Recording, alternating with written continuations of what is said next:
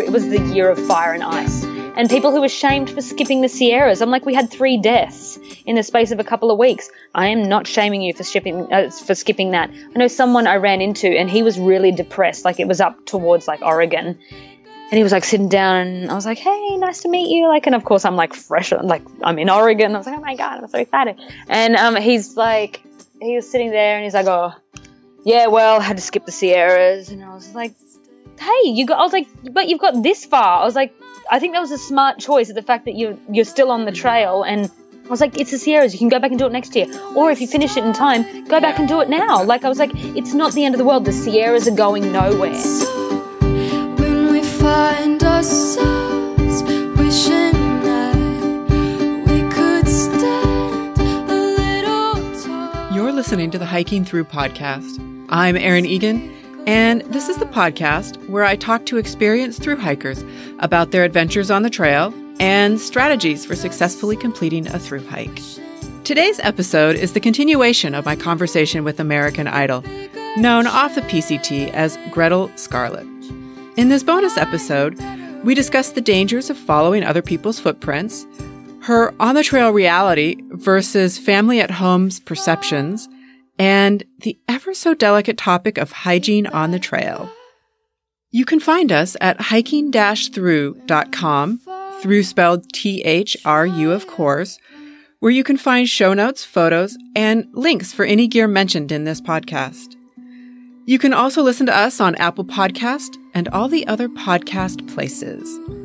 Enjoy part two of my conversation with American Idol.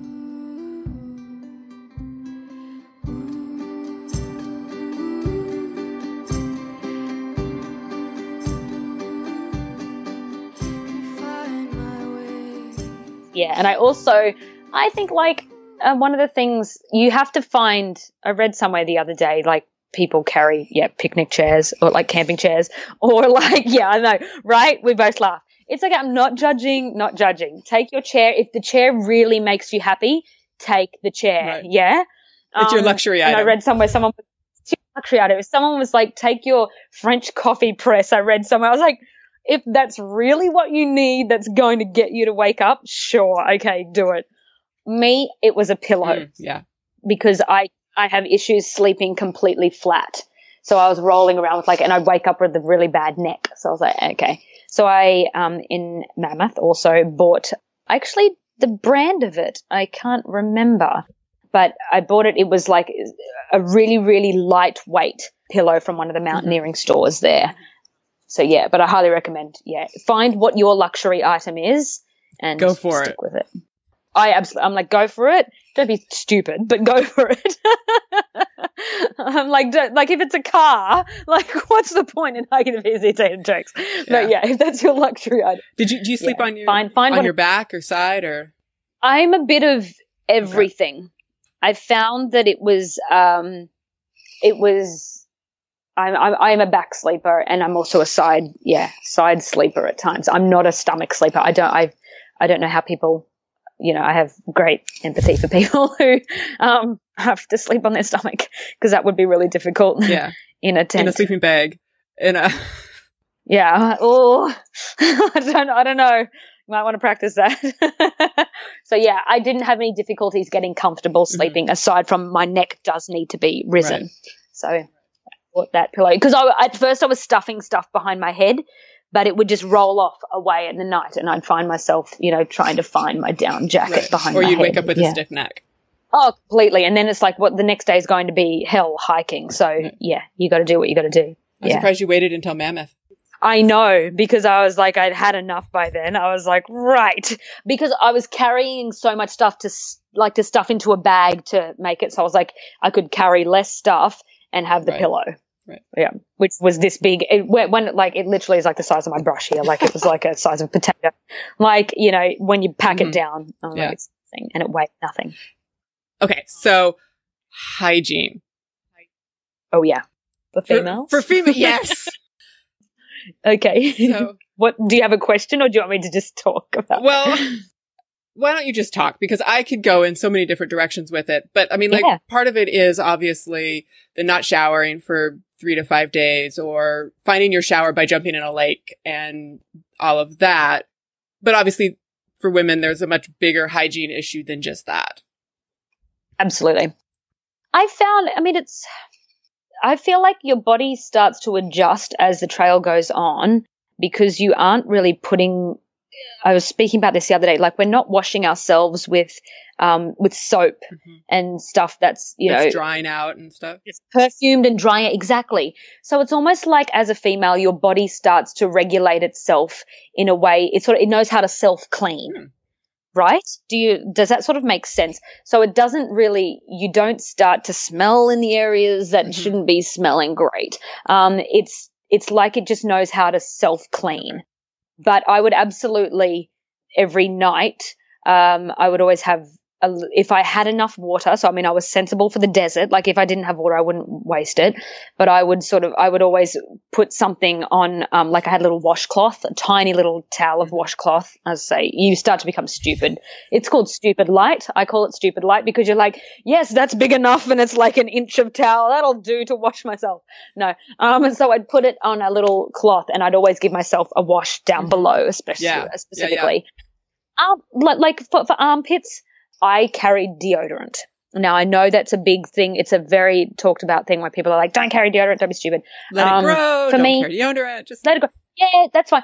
I I let it grow. It's no big deal. I mean, I don't grow crazy, and I got and I shaved when I went to town. And same with my legs. I did the same thing. I cleaned myself up when I went to town. But you're so covered in dirt, your legs are by that time, you don't actually even see the hair on your legs. You're like, it's a bit strange. Um, plus, I also had like a, it's, I had a, um, a sleeved shirt most of the time um, until I got to the desert. Um, so yeah, I mean, I'm not like woolly mammoth by any means, but I would take. I know it's such an awkward topic for girls to talk about, isn't it? I would take, I was like, it's not talked about enough, but I would use deodorant, absolutely, and not a lot. Um, and I'd make sure it was in my odor proof bag at all times for bears. What else did I do? So, I mean, uh, and in the, the topic of, um, periods and menstruation for women, I, un- like, well, fortunately at the time, but my diagnosis of my sickness revolved around the fact that I lost my Okay. period. So, um, and I, it's now a talked about thing on my social media because I addressed the fact that I um, was diagnosed with polycystic ovarian syndrome. So because my period was missing for 18 months um, with no explanation, doctors didn't know what had happened. So I was hiking without a period. But I know, I mean, some people, I, I don't actually, I didn't get to talk to many girls about it on the trail um, because I didn't see many women out there dealing with it. But I did as an emergency, I took, I had some sea sponges with me because I thought that would be the best and possibly less messy way that or a, or a menstrual cup. So uh, uh, the weight of a menstrual cup and the weight of a sea sponge, considering I wasn't getting a period, I took the sea sponge because I was like, well, that's just a waste. like that's weighing me down, the cup. so I would go with the sea sponge, and I gathered that I could boil the sea sponge. Like if I had two of You them, I could alternate them. Yeah, I could get through the day of hiking with that, and then I could boil them at night. Um, in hot water to re, you know, to reset it. And if I was, and then to wash them when I got into town with vinegar, um, and reset it all again, um, to use them. So yeah, that was my sort of. I mean, it's such a you sort of got to think about a naturalistic way. I mean, tampons I have no issue with, especially for women. I'm like, go for gold if that's what you want to use. I feel like the pack weight having to carry because you cannot pack it and it's also if you were i mean you can't bury it and especially if you were going to bury it that's a that's a real disaster for animals Yeah. i think like i mean that's that's an attraction immediately if you're trying to avoid any angry animals Mhm. so um yeah i feel like that's it, and that after a while especially if you're out there doing seven days like i did 10 days straight in the sierras i didn't go to a Wow. town so if i was carrying tampons for 10 days i mean that's not going to smell good it's not going to be nice so yeah that's my hygiene talk Well, thank you. so yeah. Oh, no worries. Now, when you it. said you, were- I, I guess I didn't actually process when you had said it earlier, but you went 10 days without going into town. I mean, that's a really Yeah. long stretch. That's a lot of food. That's heavy Yeah. and yes, and with a bear can because of with the legalities. Yeah. Yes. te- 10 days straight was mental, some people would think, but I I had my goal from day back in Australia when I planned it, it was always going to be 10 days straight because I either had to I had to carry enough food to then get another extra day into um, independence or back in or you know we couldn't as sobos you're not meant to exit Okay. into the Whitney portal. So you can't like if you want to do Whitney, you can do Whitney and come back down. And I had plans to do Whitney, so I also did ten days with Whitney, which was just yeah, psycho. but I had everything at for my resupply for the Sierras was in powder form okay. food. Yeah. So everything was down to um, a lot of protein shakes, a lot of dehydrated food, um, a lot of superfood green shakes. As I say, oats. It was all and little gel gel supply. Those little yeah sports sports gels to keep my sugars up, um, and really rationing. It was like ration. I would made what like I, I would make what I called like a joking vegetable goulash. So I put that into like a big Ziploc bag, and it would be all my pasta, noodles, um, and all my vegetables with nutritional yeast flakes and all the the spices that I had all into a big bag. And so that was my dinner divided into 10 days. So I would know how much to scoop out each day to sort of keep it. And I mean, dehydrated vegetables, they just, they give you a decent size meal for like a real rehydration of Did things. you have a stove with you? yeah. I did. Okay. I would not go stoveless ever. I like to cook my meals too much. That's one thing. If I, as I say, if I had, if you were having Snickers bars, you know, no judgment. Don't take a stove. Mhm. Totally. Just pack, just pack those sorts of foods. Um, and I would like have like corn chips. I'd crush them all up. Um, as a really good like, um, yeah, tor- tortilla Mm-hmm. chips. Sorry, as crushed up um, items, and just have like a bag of them, and they would be And good. You know, if you out of it. them to, yeah, absolutely, yeah. As I say, pro- probably mental. I was very uh, in the caloric deficient. Absolutely, like and and that's fine. I'm like, and I put my hand up to that, and I'm like, you know, people can say what they like about that, but hey, I I made it to Mexico. so back off. I'm, I'm still here. I'm like, I'm still looking good. I'm like, it's fine. I'm I'm living well, and you know, my health started to kick back in. So yeah, who knows? Yeah, actually, who knows? But uh, I mean, Yeah. The calorie deficiency thing, I'm he- literally hearing from everybody. Like, regardless of whatever their nutrition plan was, everybody is having the calorie deficiency thing when you're doing a marathon a day. Like, it's it's a Totally. thing. It's the way it goes. It's why marathon runners are a broomstick. Like you're just that's the way it goes. Yeah. Yeah. But I know some people who like calculated it out. Like they were like, you know, five thousand calories a day and they'd pack their like mm. they had so much food. Yeah. And that's what their their main thing was food on the trail. Whereas for me it was just getting the distance and getting to Mexico. Get to Mexico. Get to Mexico. Get to Mexico. Ration your food. I'm like, it's okay. You're not gonna die. It's not Ethiopia yet, Gretel. Yet. That's what I was like. Yet. I was like, I still had food there. I was like, I'm okay. Did Yeah. your did your health start kicking in as you were getting close to the end of the trail, or after the trail ended? It was interesting. It actually kicked in after the trail. Surprisingly, my period came back. And that was very strange because I was like, all right, what's this about? Like, what is this "Hmm, feeling? Okay, Ugh. what is this? What is this? Oh, and I was like, bring it on! I've never been more celebratory in my life. Yeah, so my my health did start to yeah kick back in Mhm. again, and it's been a, it's gonna it's it will continue to be a slow a slow thing. It had you know I've been consistent ever Mhm. since, but I mean like it is yeah it's going to be something I have to live with this Right. condition. So it's a way of you know keeping on top of it. But that was just a very interesting an interesting thing that when I stopped and yeah it came back in that December. Hmm. Very Hmm. bizarre. So it was strange. Yeah. So yeah, Good news, but bizarre. I know. What was your best and worst experience or day on trail? Mm, good question. My worst day on trail was probably Sonora Pass because I was really scared. As I say, I have, and I have such respect and such like um, admiration to um, the girl I was hiking with, Tripsy. I'm very, very grateful to have had her with me because it was a very scary experience. There was no trail. Mhm.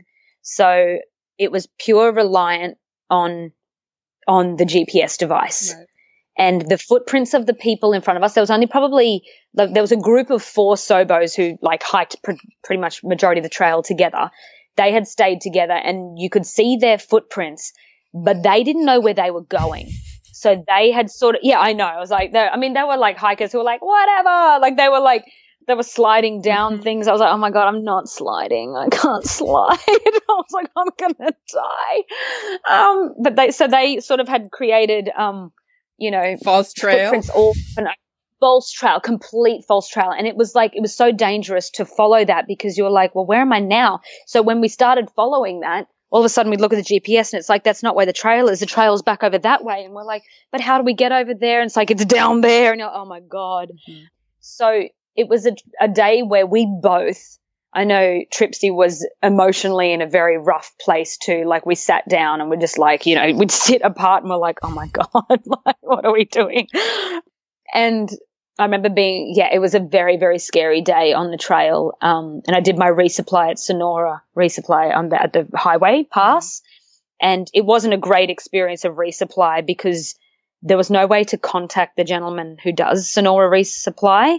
So, and there's no reception at Sonora Pass. Uh, So I was running around trying to find where the hell he had parked his van. And it was in this like side trail area. There's no sign pointing to anything. It was just like, it was a disaster. So I was already in a very highly emotional state and trying to get through the Sierras before any more snow had happened. So it was just, that was the worst day on trail um, that I would call because I was very, very scared the best day on trail for me was hiking Old Snowy, um, which is Goat Rocks. Okay, Goat Rocks in Washington. That day was the best because I had just a few days before, uh, like, yeah, a few days or a week or so before, had met the guy Barry that I was talking about on the trail earlier. And so we decided to just sort of, there was a whole bunch of Sobos and we thought, just let them go. Let's just go. Like, we just wanted to keep going and hiking. So we decided to do Goat Rocks.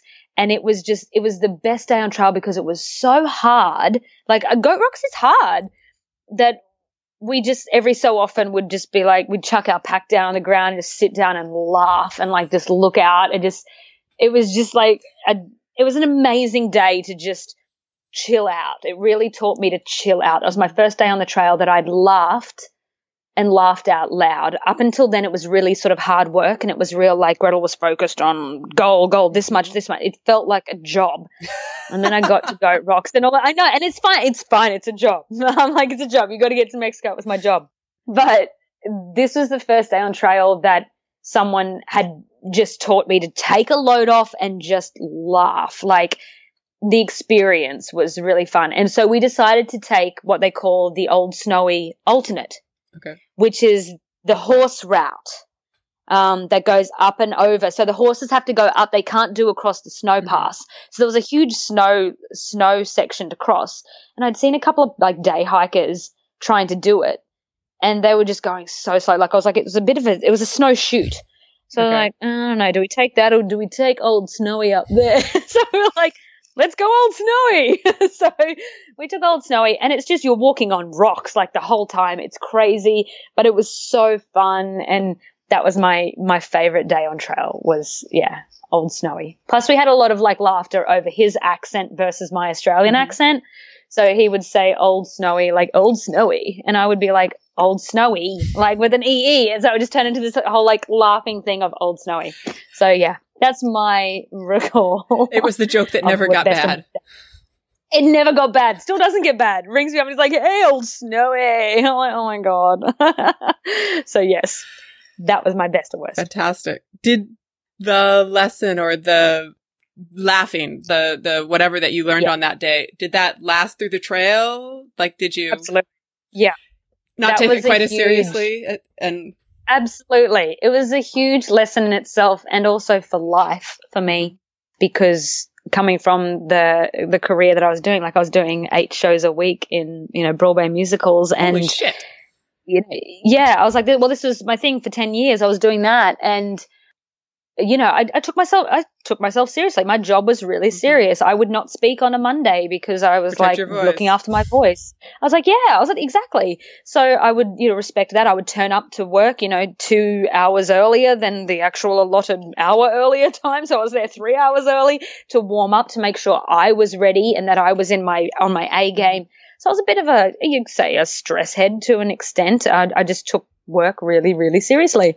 And that day, yeah, I think it was a lesson for me to, yeah, it's okay to laugh at a lot of stuff. Like it's okay. The, the trails should be fun. Right. And if it's not fun, then ask yourself why you're doing it. And that was one thing. It's type two fun, as a lot of people would refer to it as. It's like childbirth, you know. I haven't had a child, but my parent, my mum will tell me like it's type two fun. It's like you do the uphill and you're like, oh my god, I hate this. It's so bad. Oh my god, the worst time. And you get up there and you're like, my god, this is so amazing. I'll do that again. Yep. She's like, it's like childbirth. She's like, you you go Mhm. through the pain and you're like, oh my god, that lovely creature. After it, the next minute you're pregnant again and you go through it again. You're like, oh my god, what was I thinking? and then you're like, Yeah. oh, it's a beautiful baby. so yeah, uh, type two fun. Now you're back in the real world and you're Mhm. back into your music, Music and all that stuff. Yep. dance and acting and, and all of that. And Mm. are you taking yourself as seriously or have you been able to step back a little bit and just get some perspective on it? Good, good, good question. Um, when I was in LA, because I made I, the decision to move to LA after the trail, that was probably not the greatest decision because I definitely fell into taking myself seriously very fast again. Um, so it was just because I was sucked into the the image thing for me because I was so used to not looking at myself in the mirror and um, I was sucked into that. I was sucked into caring what people Mhm. thought and all that, you know, that comes with LA. So, I mean, the decision, even though it was also a visa thing for me, I couldn't work in the States. Um, the decision to come up to Canada and live in Vancouver at the moment was, was very necessary because it sort of made me reassess and remember, like to be able to see those mountains and to actually look over and see Mount Baker from the sea. I'm like, oh my God, as if I walked past that, like round that area and for Yeah. like, what? It made me take a lot of perspective again to not take it so seriously. Yeah. And to, yeah, to laugh. Mhm.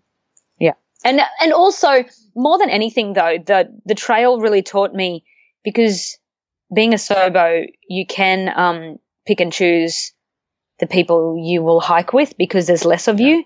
So you can slow down if you don't. If you're not enjoying a group of people, don't walk at their pace. You know what I mean? Like don't put yourself through hell to keep up to someone else's standards. And it's the same as like if you want to walk with a bunch of people who are really fun, then slow down. Slow down and let them catch up and have fun. Mhm. And I think that's the biggest thing I took out of this was that I've been able to reassess the people that like the energies of people are, who are around me. So I've been able to put myself with people who make me laugh.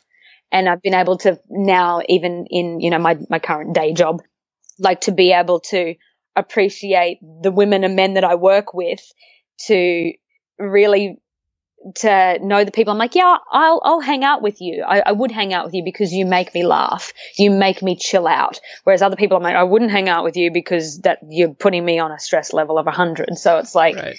yeah, it's really made me put, have great perspective in the things I want, the things I don't want and the things I need and the things I don't need. Right.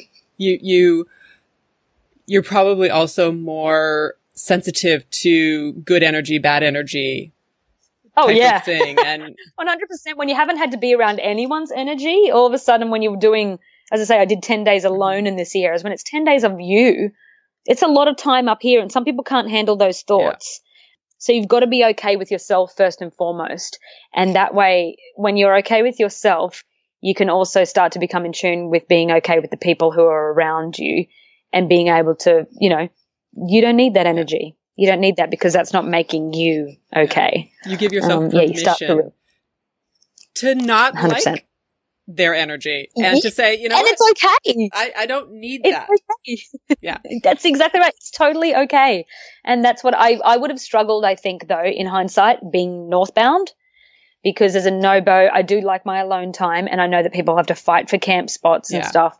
There was a certain section where I was hiking. I got stuck hiking with a bunch of about 10 to 12 sobos. We'd all sort of caught up at the same time. And it was really difficult because we all got along very well. Um, and there was not one person in that group that you'd be like, I would never hang out with you. Like they were lovely people. So it was a really hard decision to make to either do big miles to get away from them because it was hard to get camp spots because all of a sudden you had 12 people and you're like, there's three tent sites. Like, oh, what are we going to do? Um, so you'd have to sort of go, well, I'm going to hike another three miles. Right. Um, so that I could get a camp spot up ahead. And so it was sad to lose them, but it was also necessary. Yeah. You got to be willing to hard. take care of yourself. That's it. You have to. And that's the whole thing. And that's why it's really strange when some people, I find it strange if people have hiked things like the PCT or the AT or the CDT and they can't, they are reliant on other people. I find that it it must be a very strange experience to have hiked an entire trail for that long with the same people. Yeah.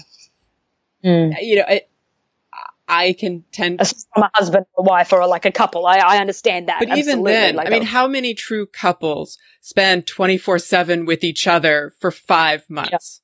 Like, I know. Well, we had a, we had a couple who did the AT and they also did the PCT, but you could just tell that they. I mean, they'd have times of the day where they would sort of just hike a little bit apart, you know, and it would only be mm-hmm. a few meters or I mean, a few miles apart, you know. But they would always come back together, and they and their energies. You just you just knew that they were yeah like a hiking team. they had, they had Um, created a yeah. system that gave them They the space, but the together that, Totally. yeah.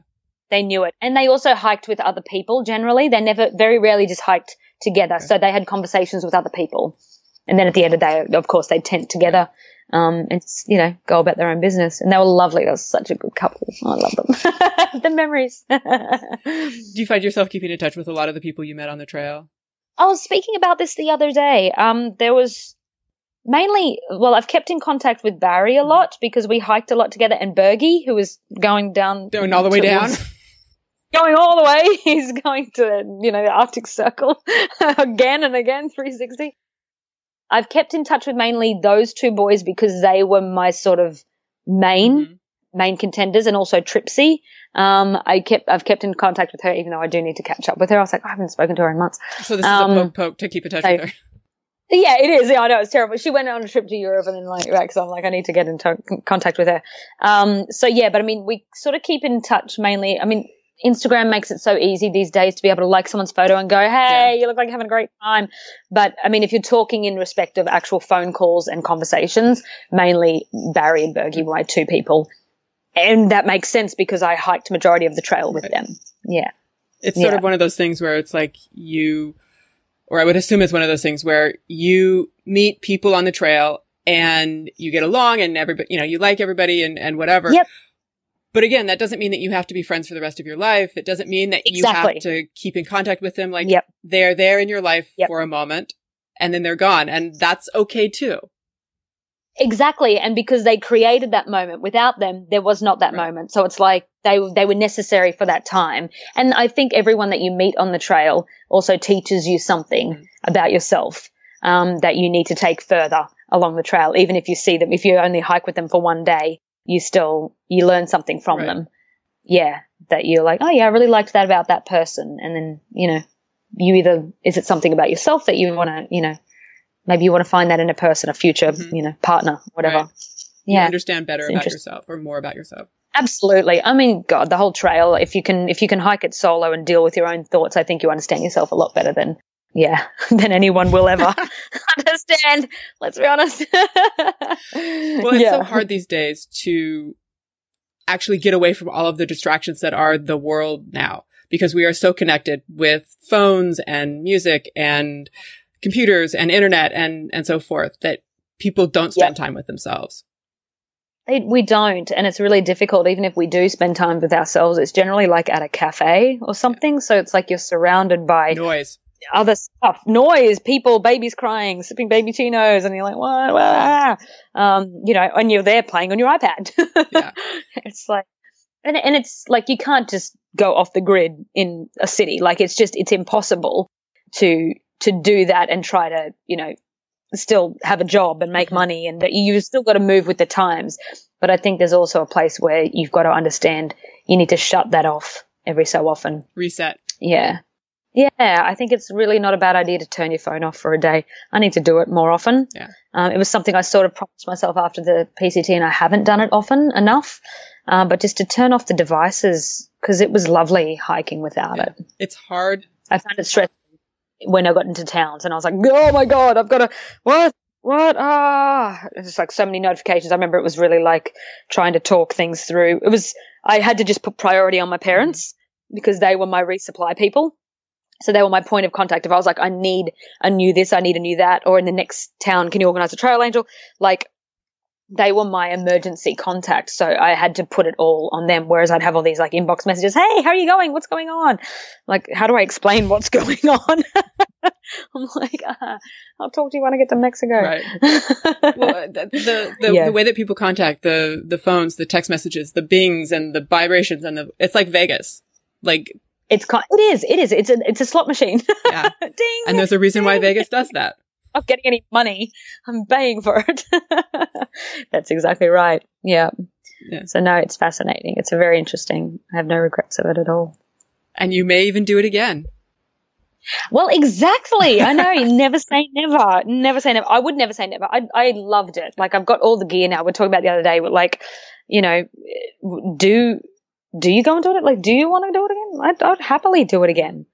And I'd probably be okay. Like, I mean, I'd probably do so much of it and be like, eh, I'm going to go back home now. Do you know what I mean? Like, I don't have to walk the entire Your thing. goal is different.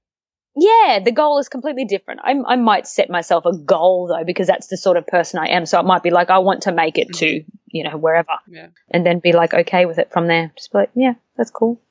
I know. So yeah. The, the uh well, you were saying that just recently you started thinking about the AT. So it's like I know. Well, that's why I looked. I was like, oh, the AT. I was like, oh, that's interesting. I was like, this is a funny one. I was like, maybe. Who knows? I might go and do a little bit over there. You know what I've been hearing from people though about the AT because I've talked to a, a number of triple crowners, and what Oh, they say is that the AT is the most difficult.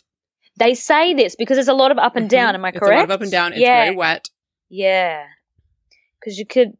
Did they Nobo or Sobo? Uh, most of them were actually most of them were Nobo, but there was there was uh one that was a Sobo. He was the guy with I'd the like fishing pole. the fishing pole. That makes me really happy. Did he ship that out? Yes, he got rid of it. Yeah, yeah, I shipped out a lot of stuff. I was like, I started out with a lot of stuff. I was like, yep, that's not happening. you know, I, I have talked to actually the the the woman who got me sort of going on this path because I've been talking about wanting to do the PCT for a while, and I Yeah. life happens, and how can you take five or six months off, and and all of that kind of That's stuff. And. I was actually up in Portland last summer Mm, shooting a TV series, and yeah. a friend of a friend uh, had done the PCT with her. God, I think he was ten year old son. I know, Amazing. right? Yes. Yes.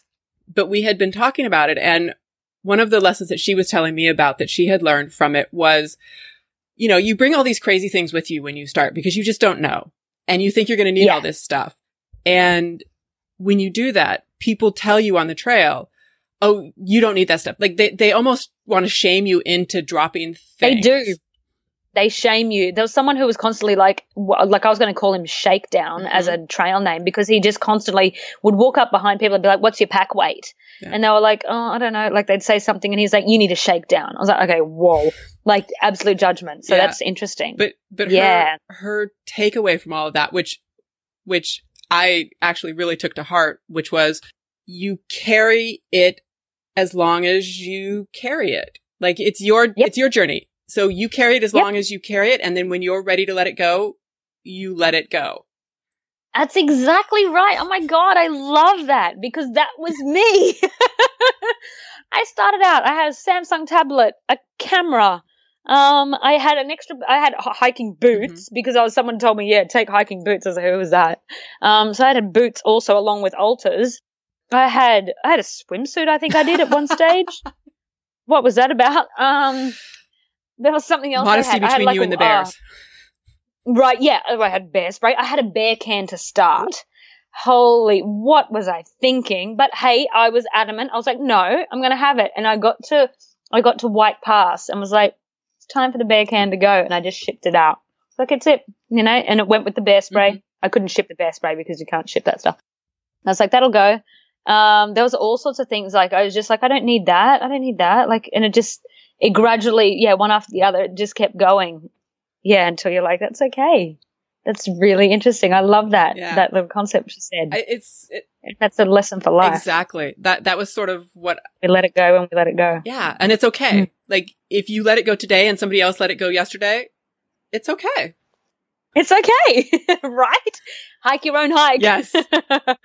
yeah, I always, I totally encourage everyone to hike their own hike because you do whatever you're, if you don't, and it's the same thing. I know a lot of people who were shamed for um, skipping out around the wildfires. Oh, and they were a lot of people last were year. shamed.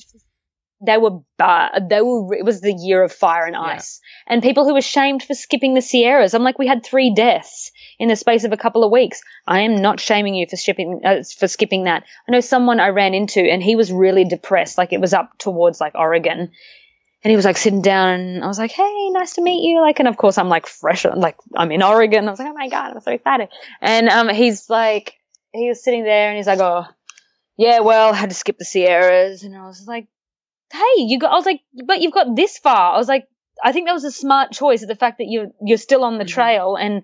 I was like, it's the Sierras. You can go back and do it next year. Or if you finish it in time, go back Yeah. and do it now. Like, I was like, it's not the end of the world. The Sierras are going nowhere. like, they're there. And the fact that you hike it this year or the fact that you hike it next year, whatever, you still hike the Pacific Crest Trail. And so, I mean, he was really like, he was like, yeah, but oh, there's no point. Like, I may Yeah. as well just quit now. I was like, oh, okay, whoa. Um, so there was a lot of people who were put through shame of that. And then the same with like hiking the highways. It took people out of the trail. Like they, they had goals of get, I know people who started out and were like Mexico and they were so strong, you know, pulling out 35 miles a day and they were incredible hikers and they completely injured themselves hiking the highways, gave themselves knee injuries and ankle injuries because they're like, but I'm not, um, they're like, I'm not staying true to the trail if I don't hike the I five or whatever it is. I don't even know what it is. I was like, who wants to hike that? Like someone ran it with a, a stroller. I was God. like, he put his pack in a stroller and ran it. Bless him. He's amazing. His name's Crazy Knots. Amazing. I was like, you're a god. He was trying, he was doing the triple crown, but in one year. I think I heard about this guy. Yeah, Crazy I'm Knots. gonna have to find him. He's a nuts. Yeah, K N O T S. Crazy nuts. He's amazing. I had the best conversation with him, but he was so chilled out. He was like, it's fine. Like, he was like, if I don't do it, I don't do it. He's like, but he was trying to set a record. And so he bought a stroller from Craigslist, put his backpack in the stroller and ran the highway. I think the cops stopped him, but I think they're like, "What are you doing?" And like people felt sorry that he was a guy with a stroller, like a baby. They're like, "Oh, what's your baby?" Oh, it's a backpack. Yeah. He's like, "Yeah, that's my baby." so yeah, I'm like, do do it. Hike your own hike. If you want to hike the highway, go for gold. You know, Do what you need go to do. for it. If you don't want to, if you don't want to, then don't hike the highway. Yeah, yeah. Huh. So no judgment. Have no judgments out of the PCT.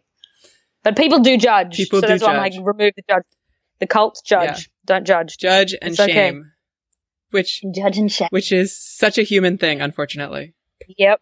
Yep. People are shamed for what they have in their packs or what clothing they've got on or whatever. It's like, do you do you? I know there was a friend of mine. Um, he's, he's amazing. His name's Hurl Goat. That's his, What um, is it? his trail that Hurl Goat. Uh, yeah. H U R L. Hurl. Okay. goat, goat, yeah, Hurl goat. And he did laundry every day. He had like a washing line. He'd hang up and he washed all, he was the cleanest hiker you will ever find. His clothing was white. He was amazing. And he was such a good hiker. And he still, like, he still, he did the Mhm. high Sierra route, um, Sierra high route, sorry. And, um, he's just like, you know, people would judge that and be like, who's this guy with a full line of washing out? I was like, he wants to wash his clothes. Yeah, go for it. If he had time to wash his clothes, hell yeah. Yeah. I was tired. I'm not washing my clothes. I'll bird bath myself and that's it. Fine, see ya. But he'd have he'd have a full sh- like shower in the waterfall. He was like yes, like he was like a caveman and washing ah. like and and his pack was 64 pounds. Oh Jesus. Okay. Yeah, yep. So But if he could do it, he could do it, and he did it. He did it. So go Hurl goat. no kidding. Jesus. I like the thing about sobos. Everyone finds their own. People are all different. Yeah. Okay, I'm just trying to catch my here. Okay, so Hmm? I'm going through my notes really quick and just making sure because I've kept you here for a little bit. Don't stress. Luckily, you're in the same time zone. I know, yeah. Even if it was later, I'd still be like, bing, I'm like a night owl. Oh, you did a fundraising campaign for this. Oh, I did. Yes, yeah. So that was for the Diabetic um, Foundation. It was mainly that it happened. It wasn't something I'd set out to do. Mm-hmm. Um, one of the foundations back in Australia got a hold of me when they knew that I had started doing it, Okay. started doing the trail. So it wasn't with full intention, yeah, to start. They just noticed that I was hiking it for health benefits. Ideally, I would have hiked it for the PCOS um, uh, Foundation, but um, they don't actually really have a foundation as such. I don't think at the time, anyway. But I would have um, if I if I had done enough planning Mhm. of it. Um, but it was such a fast, yeah, it do together. it and go. What is Yeah. PCOS? Uh, polycystic Oh, ovarian got syndrome. It, got it. Okay. That makes sense. Yeah. That's the little acronym. Okay. I just want to make sure because, okay, I am having way too much fun here. But anyway. Oh, is there anything that you were packing with you on food wise that you will never, well, I guess you already kind of answered this, but you will never have again? Like you just finally got sick of it. no, no, I'd eat it all again. I'd have it all tomorrow for a meal, like meals. Really strange. That is actually kind of strange. but- I did take Vegemite.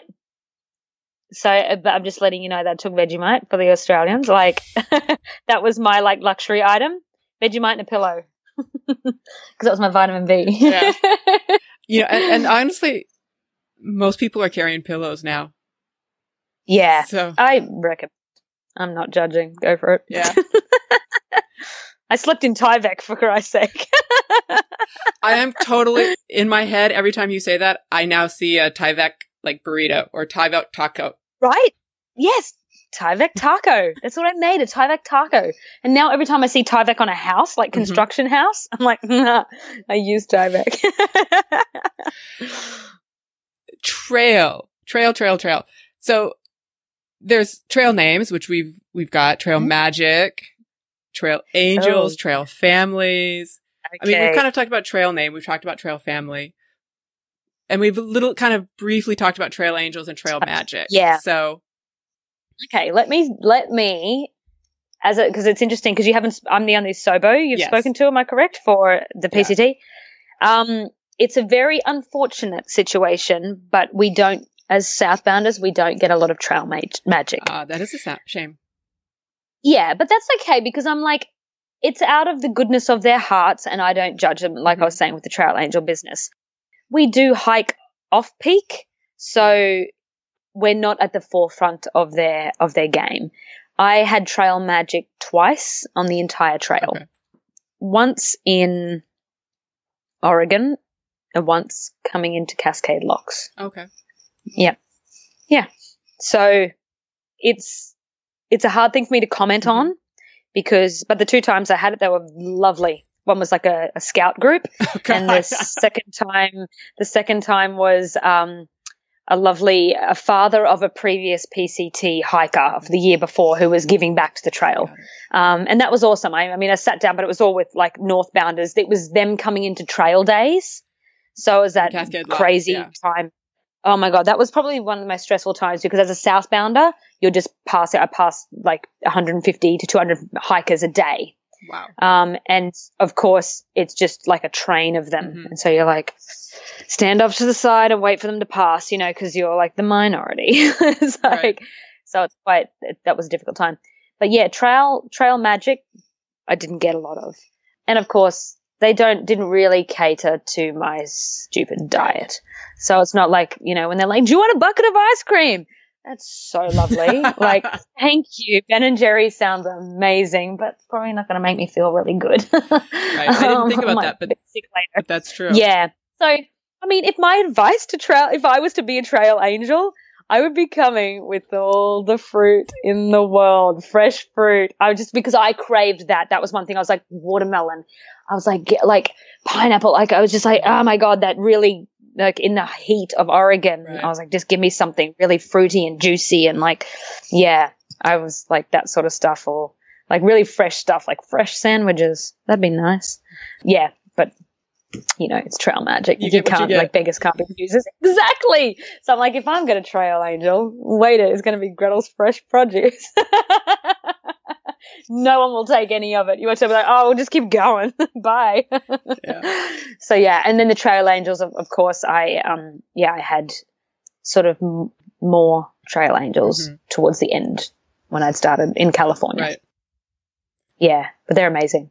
They're incredible people. They'll like take your packages. They'll, let's say, they'll give you a shower. They'll give you food. They'll give it, and like, they're just amazing people. Could you see yourself being a trail angel at some point or Totally, absolutely. Yeah, one hundred percent. Um, and I would do it for the Sobos. I would go to I would go to Washington. Yeah, right. I would go to Washington and I would do it very early on in the season or do it very late in the desert. okay. Yeah, very late desert time.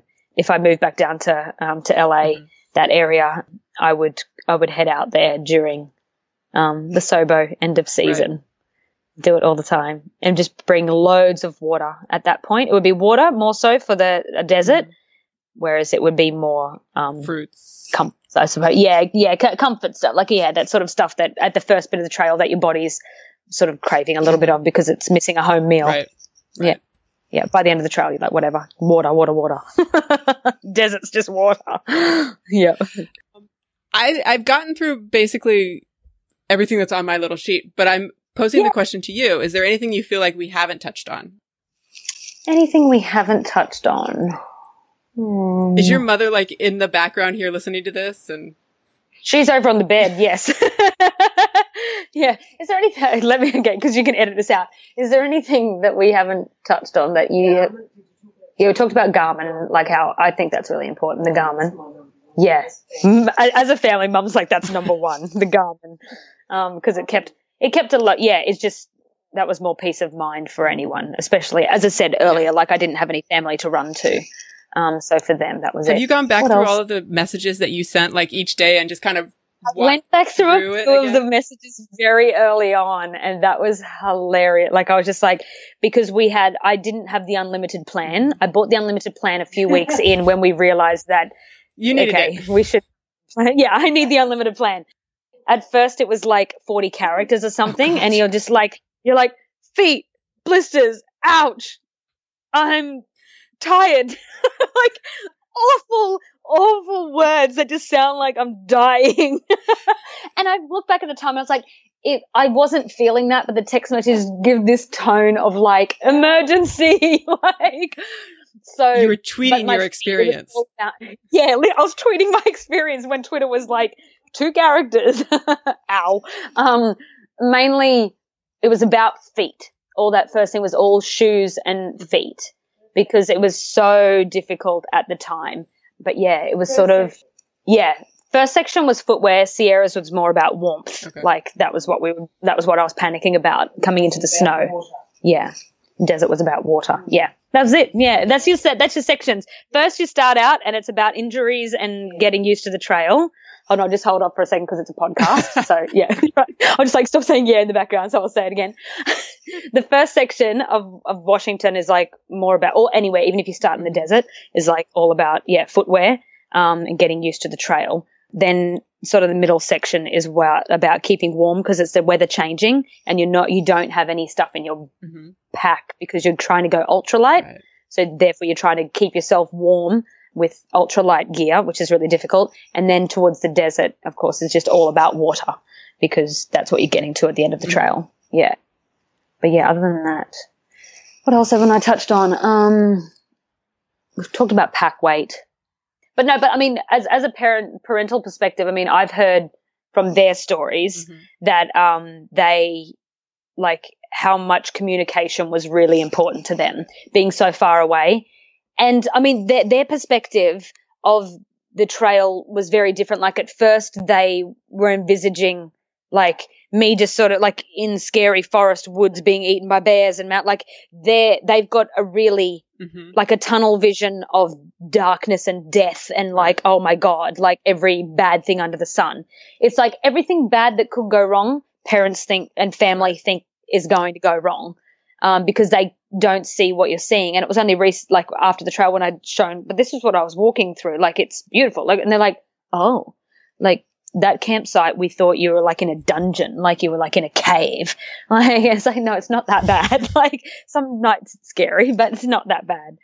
But yeah, and it was really strange. Like, I mean, something that I could talk about, I suppose, is as a female getting used to the feeling of being scared and afraid. Right. because I didn't feel scared or afraid after like after the first few nights of camping alone.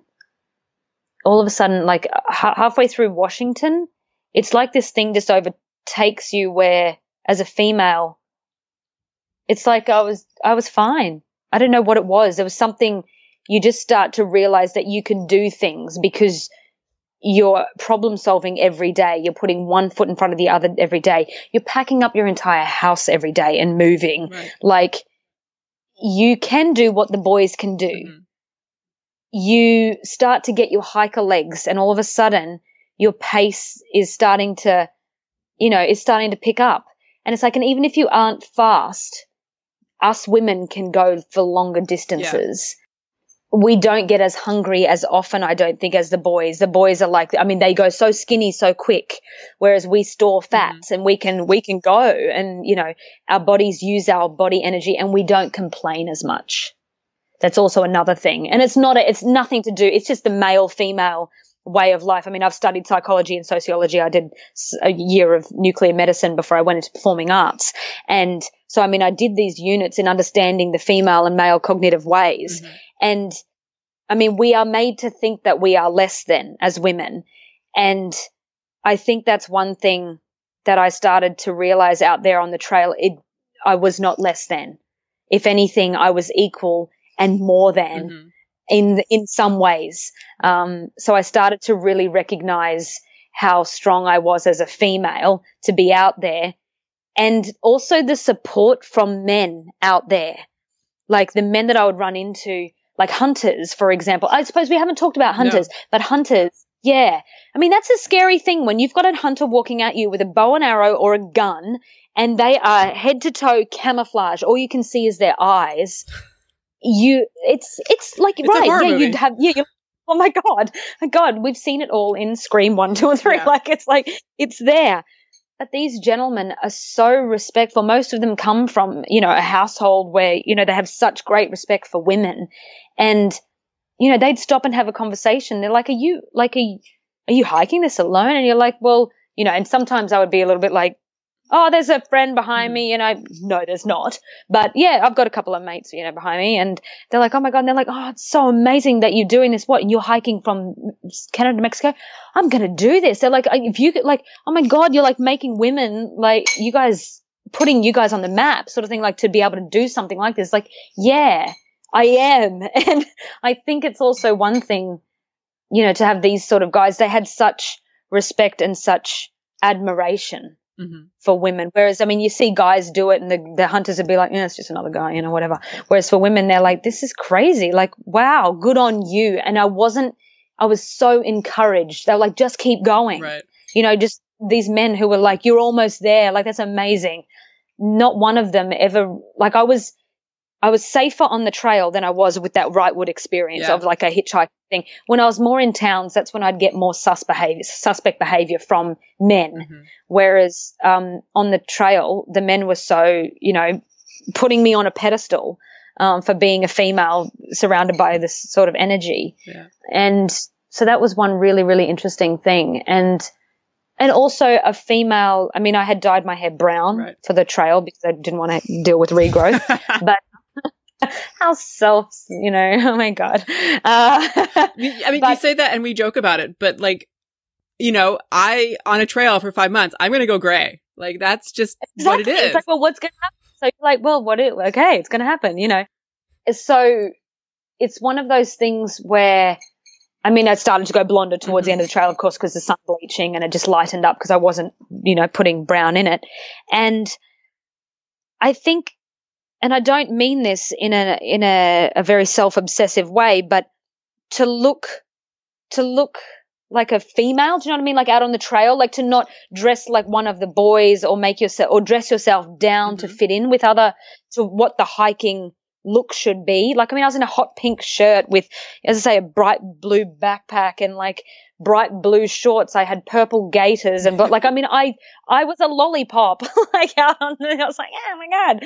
And you know, my hair was up with like a purple thing on. It's like I looked I looked like a I, I looked like a girl on the trail, let's be honest. I I didn't I didn't dress myself to look masculine on the trail. And I think that's one thing that I was very proud of to be able to represent a, a girl, just to have a, to be, to have a female to wear pink on the Mhm. trail. Do you know what I mean? Um, and to not feel judged by that. You you got Um, to own it. That was nice. I got to own it exactly. Uh, As I say, hike your own hike, and that's one thing I feel like as a female hiker, I got to represent that side of the hikers, um, which could be a little bit overlooked. I think some people, Yeah. you know, might. I mean, but when you're getting down to California, you start to see a little bit more of the Californian girls who are out on the hikes or whatever, and it's like a day hike, and you know they're in everyday gear, Mhm. and you're a bit like, you know, they're a day hiker. They've got a little tiny, you know, purse pack on, Yeah. um, and but I I looked at them and I looked at them with admiration, where I was like, yes, like, all right, you know, you're out here doing that. That's a, like, good on you. You're you're hiking, like, go girls. You're getting I don't care what you look like. You're getting out. You're getting outdoors. Exactly. Um. So yeah, that's my perspective on that sort Nice. of on the femininity things. Yeah. One, I think one last question Yeah. that that just came up as you were talking about it. The bugs, the mosquitoes, the the flies, the I know that there's a picture out there of you with a nice little head net on. okay, let me talk about the bugs. The gnats. Oh my god. Okay, Washington was only a little bit bad towards the end, coming closer to the border. It wasn't bad at first. There was some mosquitoes that Mhm. started. And my advice is they don't really get you when you're walking. It's when you stop and you start to put up your tent or anything at night. They just, you know, they zoom, like they swarm Okay. in if you don't like i mean people were like don't wear don't want to wear DEET or anything because of the chemicals that are in it and stuff that's fine i'm not judging anyone don't want to wear it don't want to wear it or if you want to wear something natural go for it most people didn't want to carry the extra liquid in their bag Okay. and that's fine. I get that. If you don't though one thing that did work was a putting the head net on but putting your rain gear on to set up your tent. Okay. because the rain gear they can't pierce through the rain gear so they just sort of buzz around and then they realize it's not working so they just go away. So i found that that was okay. I do i do know that the mosquitoes did take a lot of people off trail um, like northbounders who just had had enough because the melt off was just they couldn't even zip up their tents they'd be like "Nom," inside and you're like okay so i didn't get terrible mosquito activity i got terrible gnat activity now that's down have you ever you know much about the gnats Mm. So talk. Yeah. Talk it. Yeah. They're these little tiny flying things that are more associated with the heat. Okay. So, but what they do, there is something, I know Mary Poppins, the trail, um, other trail hiker, she was telling me something about that there's a possibility that they're attracted to CO2. So they're attracted to our breath Okay. and our sweat pores, our glands, obviously. So it started in Oregon, a really bad batch happened, but a really terrible batch happened coming into Tehachapi, like that sort of area just after um, Sierras. And like unbearable. They just, what they do is they fly around your face like this all day. Like as you're walking, they bounce. Okay. Yeah, it's intense. So, and they're just finding anywhere that's got heat and CO2. I've got a video of myself and it's like 200 of them just Swarming. swarming, because they're attracted. Mhm. So, but they do come and like start, they do touch your face if you don't have something on. So people had shipped out their head nets like, nah, I haven't used that for mosquitoes. And then they got to this section and were like, oh my God. Um, so, and they fly into your tent and everything. Like they're pretty intense. So I cannot recommend enough a mosquito head net. Just keep it in your bag the entire time. If bugs do annoy you, Yeah. but uh, I mean, I'm I, bugs don't annoy me back home. Like I'm like bugs, bugs, like it's fine. But when you're walking in that for 12 hours a day, it's like a dripping tap. It's torture. Yeah. So yeah, the gnats did give me like send me up the wall. So that was the only sort of bugs that I had come across. By uh, biting flies Okay. were in Washington also. The thing that stopped them was rain gear. And so you're just hiking with the head net and the rain gear the flies won't get you when you're walking, and neither will the mosquitoes. Ideally, unless like uh, the mosquitoes are a little bit. That's why I, I mean I carried DEET. I used a little bit of DEET, but then I shipped it out when I didn't need it anymore. So something I would use something for that sort of protection. But the biting flies only get you when you stop. Okay. So when I was putting up my tent, I'd put on my rain gear, and that would, as I was putting it up and getting ready and eating dinner outside, I would wear the mosquito head net and my rain gear. Okay. Yeah, And then you yeah. finish that, you jump into your tent, shut it, and then Take- basically have to kill anything that made it in there with you. Most of yeah, and most of them are pretty fine. They don't really get in that fast. If you leave your tent open, that's just stupid. I some people whose tents were like broken. I was like, get that fixed. Like, don't sleep with it on not open. God. so yeah, it's that was the only bugs Mhm. like those bugs. Did you find yourself cowboy camping very much? No, didn't cowboy camp once. Okay. By choice. Was that just because you like the security that No. a tent Yeah, yeah. And that's weird, right? But like the security that this little thing can really save me from being eaten by a lion. Um, I worried more so, yeah, I worried about my stuff. Mhm. There was like, like a lot of people cowboy camped and then they're like, oh, my food's gone. you're like, well, duh. Like, dude, you don't have anything. Like, okay, it's just common sense.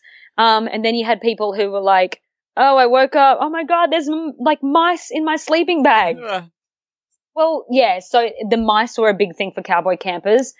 Tarantulas and rattlesnakes in the desert. If you're cowboy camping, like I came across a lot of rattlesnakes because they just like to, you know, go on the warmth as long Mhm. as possible. That's a little bit of a fun one. You had mean, quite the introduction to American wildlife, didn't you? Well, I mean, I come from Australia, right? The snakes I was fine with. So ever, I was like the leader of the pack when it came to snakes. So like put her in front three boys that I waited for in Tehachapi. I was like, I was leading the pack there because I was like snake girl. I was like, Ah. like Steve Irwin here. so yeah, the snakes and the tarantulas, they were fine. They didn't really bother me that much. And the mice didn't really bother me. But things like bear, like I, I didn't see one, I saw one bear, but it was first day on trail and it wasn't actually on the PCT. Mhm. It was hiking up Harts Pass, getting to, um, the, yeah, the trailhead to start the hike north to tag the border and then go south because you can't legally enter from Canada. Oh, really? Oh, yeah. So you didn't know that. I, yeah. I guess maybe I heard um, that somewhere, but I hadn't thought about it logistically.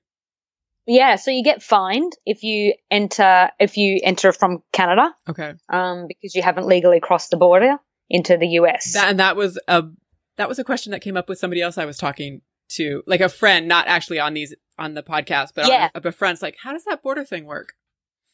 yeah, so the border thing works. You can cross into Canada. So America's like, that's fine. See you later. You can go, but they're like, don't come back. so even if you're like you cross as a northbounder, if you were to cross the border and tag the the the Manning Park thing, and then go back and walk into America, you've got a five thousand dollars spot on the spot fine. So Okay. it's like So you can So walk the id- in, and then you have to go basically to Vancouver through the border, through the regular. you have to go exactly go back via that way. You catch a bus from Manning Park back to Vancouver and then back in. Okay. So, um, so as a Canadian, uh, as a, a southbounder, you have to start your nearest point, unless you do the Pacific Northwest Trail. Your nearest point of entrance is um, Harts Pass, and then you hike 31 mi- miles north, tag the border, then you've got to start south. So we did an extra 31 miles. So the fire closures, I was like, get lost, whatever. I was like, I've done the extra 31 miles. I was like, I'll be fine. So yeah, that's the first introduction. Okay. Yeah, to the PCT. So bears, I I saw a bear that first day hiking up, up the road to that um, start point. So that was it. But other than that, I didn't. And it was because I wasn't making any noise. I was with a group of three people because we started, we all got in a car and there were three other Mhm. strangers. Um, we went up um, Harts Pass together. And yeah, we were all sort of quiet and everyone was trying to hike really fast and I was really slow. Um, and then uh, we saw a bear.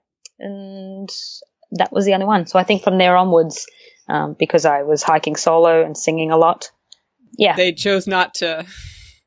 They chose not to. I was serenading them the whole trail. I have no regrets on that. Everyone's like, "Oh my god, but you didn't see a bear." I was like, "That's fine. it's fine. Because who knows? It might have been friendly. It might not have been friendly. And then I would have been in real trouble. Um, I did see a little, either a baby mountain lion or a bobcat of some sort. Mhm. I don't think it was a bobcat. I think it was a baby mountain lion um, up in Washington. And that was a little bit scary because it was the first morning I'd got onto trail and I wasn't singing. So I started, it was around 7 a.m. and I was walking along and I was really quiet and I didn't have my music on. And I was like, as I kept, I kept walking and I looked up and there's this little lion coming towards me. I was Oh, like, no. Jesus. so then I just started to sing like at it really loud and like yell and yeah. And it just sort of was like, oh, and ran into the bush. and I was like, okay. But then I was aware because I know that they can stalk. Mhm. So I just kept making noise and looking behind me all the time and singing really loudly, and I didn't see anything ever since then. So that was And, it. and singing loudly probably made you appear bigger. exactly. That's the thing. See a mountain, any lion or whatever, just sing loud. Be really loud, and that's fine. I hope.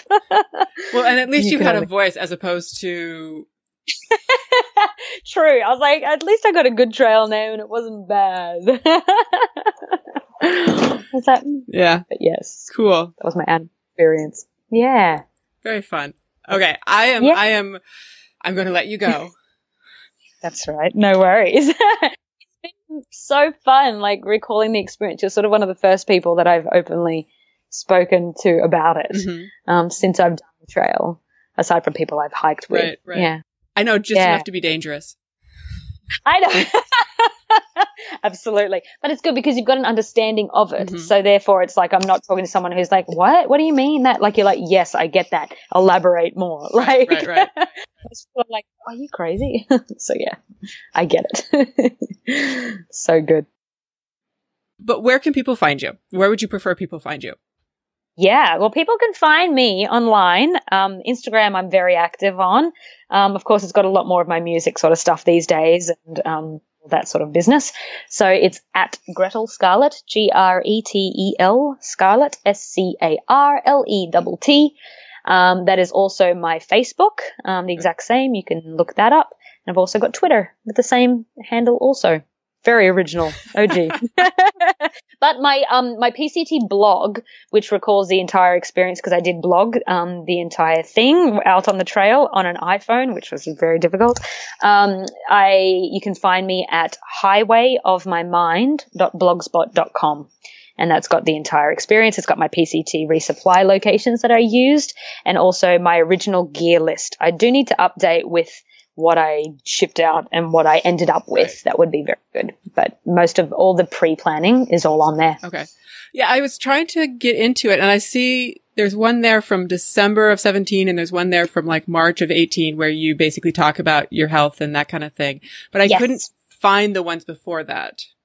Ah, sure. It's on. If you go to the archive, um, on the side of the page, there is like, um, there's a, at, at the top of it, um, there's like three lines, Mm-hmm. and if you click on that and you go to archive, if you start back around June of 2017, um, that's when I first announced that I was doing Okay. the hike itself. Oh, sorry, May. May of 2017 was my first hike. Um, if you do scroll down though the page on the first uh, on the first page, there is I know it's very light. It says more posts, and it's under it's in a different in a blue. Okay. I need to fix that background color. But yeah, that's how you can find it through the archive Okay, section. Perfect. Thank you. Yeah, you're welcome. No worries. Okay. So I am going to let you get on with your evening now that it's No worries. 9:30 at night. I do hope you get to hike the PCT. When are you planning? Uh, my plan is for 2020. It's it's it's my 50th birthday. Da da da da da. So Hey. I'm I'm saving it for a big occasion.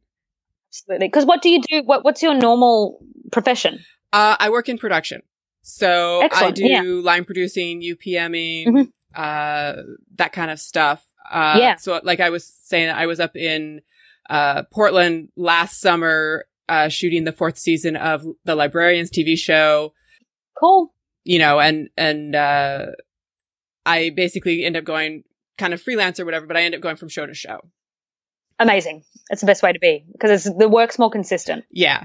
Yeah. And it, it's Yeah. certainly easier to do that than it is to act. Yeah. It's more consistent. it's longer term. Oh, it is. Yeah. Yes, it is. That's why I was very lucky because I mean, when uh, when you do like live theater, you sign long contracts. Yeah. That's the that's the real decent thing of it. And it's yeah, it's consistent work. Even though you can jump show to show, you're still signing at least you know two year contracts for most of them. Um, so I understand that. So yeah, 2020. At least you'll be able to will be be able to take off some time um, to be able to do I that. I should. I mean, I am planning my whole. I'll call it my life, but I'm I'm because I've been talking about this for any number of years, and it, something always comes up. Yes, You know what I mean? course. Like, there's always something that happens. The next show comes along. The next this. The next that. yeah, So I finally have drawn that line in the sand and just said, you know, for 2020, this is what's going to happen. not a valor. Yay! I'm so excited. Yeah. That's really awesome. You're going to have the best time, especially doing something like this. You're getting everyone's different perspectives of it, and no one's is correct. Just so you know. Right, Right. Everybody's journey You'll is know- their own. know that. exactly. but yeah, no, it was it was interesting because last year when I was in Portland, I happened to talk to that mm. You know that woman and and Yeah. I was picking her brains, and I literally had two dinners with her. It was hours on end, da da da da da, and that sort of started bubbling the idea, you know, of what about if you could talk to more people who've done this and pick their brains about what they did that Absolutely. worked, what didn't work, how to do it, you know, and that kind of thing. And that's kind of where It's this very cool. Yeah. Yeah. I suppose the most common thing that you'll find across all hikers is the weight issue, I think. Weight and feet, possibly. Yes. I feel like, is that a very common, Yeah. two common things? yeah, Yeah. definitely. I think that was quite across the board. But it also, uh, it's funny because I have talked now to three people who are triple crowners, Amazing. you know, and, and a couple people who've done multiple trails and stuff like that. And, Yep. and even, it's funny because even as much as their first trail, obviously the weight is crazy and the things that they're Yes. bringing with them is crazy. Yeah. But even when they're going from one trail to another trail, they still find things that they've packed that are like, you know what? I really don't need that. Like that's just Strange. That's so strange. So you think they'd have it worked out by then? And I think that that's I what do. they think they they have. They've they that they've worked it out. That ah, they know how to do this now. But Yep. it's still every new trail is a new Oh. experience. One thing I was going to talk about, and I didn't, but anyway, don't worry, uh, just for your um, purpose, um, water filtration. Ah, yes, please. Uh, Yeah. So this was interesting. A lot of people, there was a bunch of people who got sick. Mhm. I didn't get sick once on the trail, and I'm talking across the board, like no cold flu, no vomiting, no diarrhea, nothing. Mm-hmm. There was no no gut bug of any sort. I did use the Sawyer Squeeze, Yeah. um, and I highly recommend that. When I got to the desert and the water was a little bit more like, oh, I'm not sure, it's been in like a tank sort of thing. Um, I would Sawyer Squeeze, and I also had Aquatabs, Okay. so I would double filter Right. yeah, just to be, yeah, to be really um, certain. I never once, even if the the water was coming from, you know, Mount San Jacinto, um, I still still filtered it. You never assumed still it was going to be good. never assumed. I still took the five minutes just to do it. I don't think it's worth it for the trouble of people. I had a lot of people who were very sick out on trail, and it's nothing worse than trying to do, you know, 28 miles and you have to keep going and go to the bathroom Mhm. somewhere. It's like, oh, in the middle of the day, it's just too difficult. Yeah. So yeah, that was something I Oh, was just beautiful. like, water Okay. because yeah, yeah, water was a very interesting one because some people didn't Mhm. filter.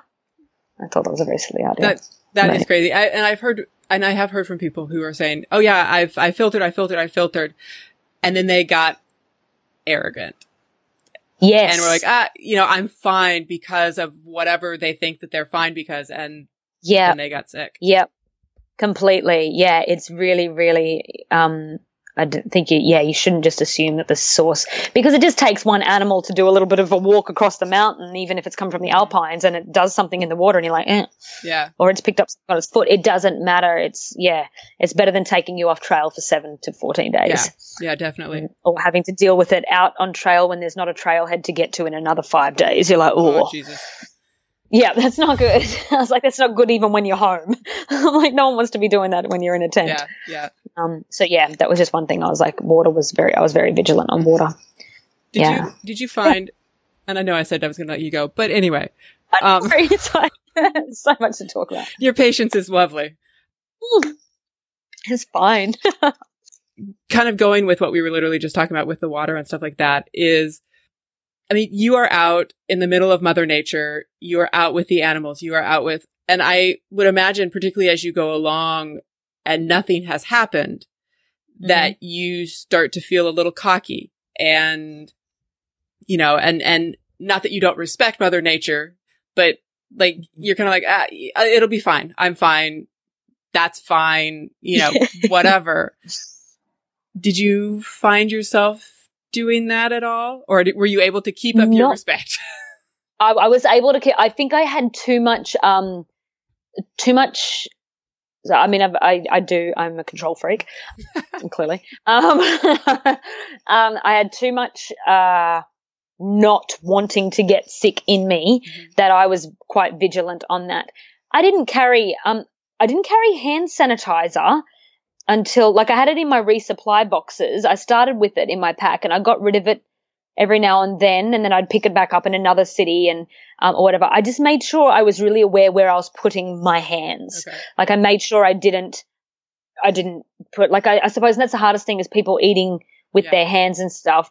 Like I would highly recommend, you know, putting if you've got a Ziploc bag, eat with the Ziploc bag around it, sort of thing, or like, yeah, I, I would use a different, some other surface, something um, that's been clean in my resupply um, to use it. But I did, um, I know that I did pick it up every now and then in my resupply, so it would be wrong for me to say I didn't use it at all. But I definitely did. I but I did have an antiseptic spray Okay. um, with me. We have a brand in Australia. Um, it's called Isocol, and so it's just um, just ethanol. Mhm. Um, yeah, eth- ethanol. Sorry. Um, and yeah, so I did carry that with me so that if any wounds or anything happened, You just sprayed it straight away. And I did my hands in it at night, um, and also sometimes my skin on my face just to sort of keep it a little bit clean. Okay. That's quite difficult. And with the dirt that you get, Yeah. that's dirt face. I know. Well, and, and I think, you know, the dirt that you accumulate, that you just naturally accumulate from hiking like that. And I think about, like, even here at home, like if I work out in Yeah. the evening and I'm sweaty and sticky and whatever, and then going to bed, I'm like, Ugh. ah. Anyway. It feels awful. Yes. It absolutely feels, and it's and it's a feeling you get used to, though. I must say, like hundred percent. It starts very difficult, um, and you're a little bit like, oh, it's a bit sticky, especially if you're going northbound because you're so hot. Mhm. Whereas Washington, you're not as hot. Um, it does. I mean, it's still summertime, so the sun can make you warm, of, of course, as you know. But it is different at nighttime. Your body does get used to that sort of feeling of that yeah, a bit, yeah, sticky. It's like, God, just a shower. I remember I was so excited to have a shower when I got to town. oh, I'm sure. Shower and a razor. They're my two things. I put a razor in my resupply box of all of them. It's the simple was like, oh, it's a simple thing. It's what gets you through. You've got to do what keeps you going. Mhm. That's my 100% thing because there were so many people who left because they just couldn't, they didn't have any happiness. Yeah. No. No, you've got to find your happiness. find your happiness find what it is if it's if you need to read if reading is a thing that is something that like you know then take you know an hour or two out of your day to sit down and read Mhm. if it's going to get you to keep to get back up and keep going Yeah. for the day then do it um yeah i say fi- find the hobby thing that will keep your head you know not thinking about your Right, time and right. yeah it's very fun It's very cool. yeah it's good fun Okay. This time for real. For reals. I'm going to let you get on with your evening. I'm sure your mom probably has something that she would like to do with you. So probably she some dinner or something she hasn't seen you for 18 months. all right well you have a good rest of your evening You too. Thank you so much, Gretel. And thank your mom as well for her patience.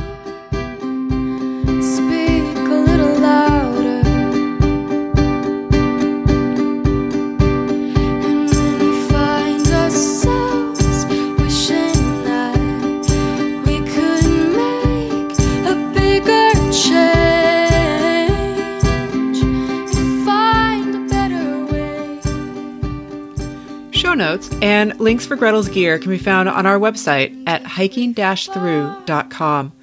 Special thanks to Gretel for sharing her stories from the trail and Maya Wynn for the use of the song Try Again. I would love to hear about your trail stories as well, so please email me at hikingthrupodcast at gmail.com or you can also DM me on Instagram at hikingthrupodcast. We would also love it if you would find us on your favorite podcast provider and leave a review. I'll see you on the trail.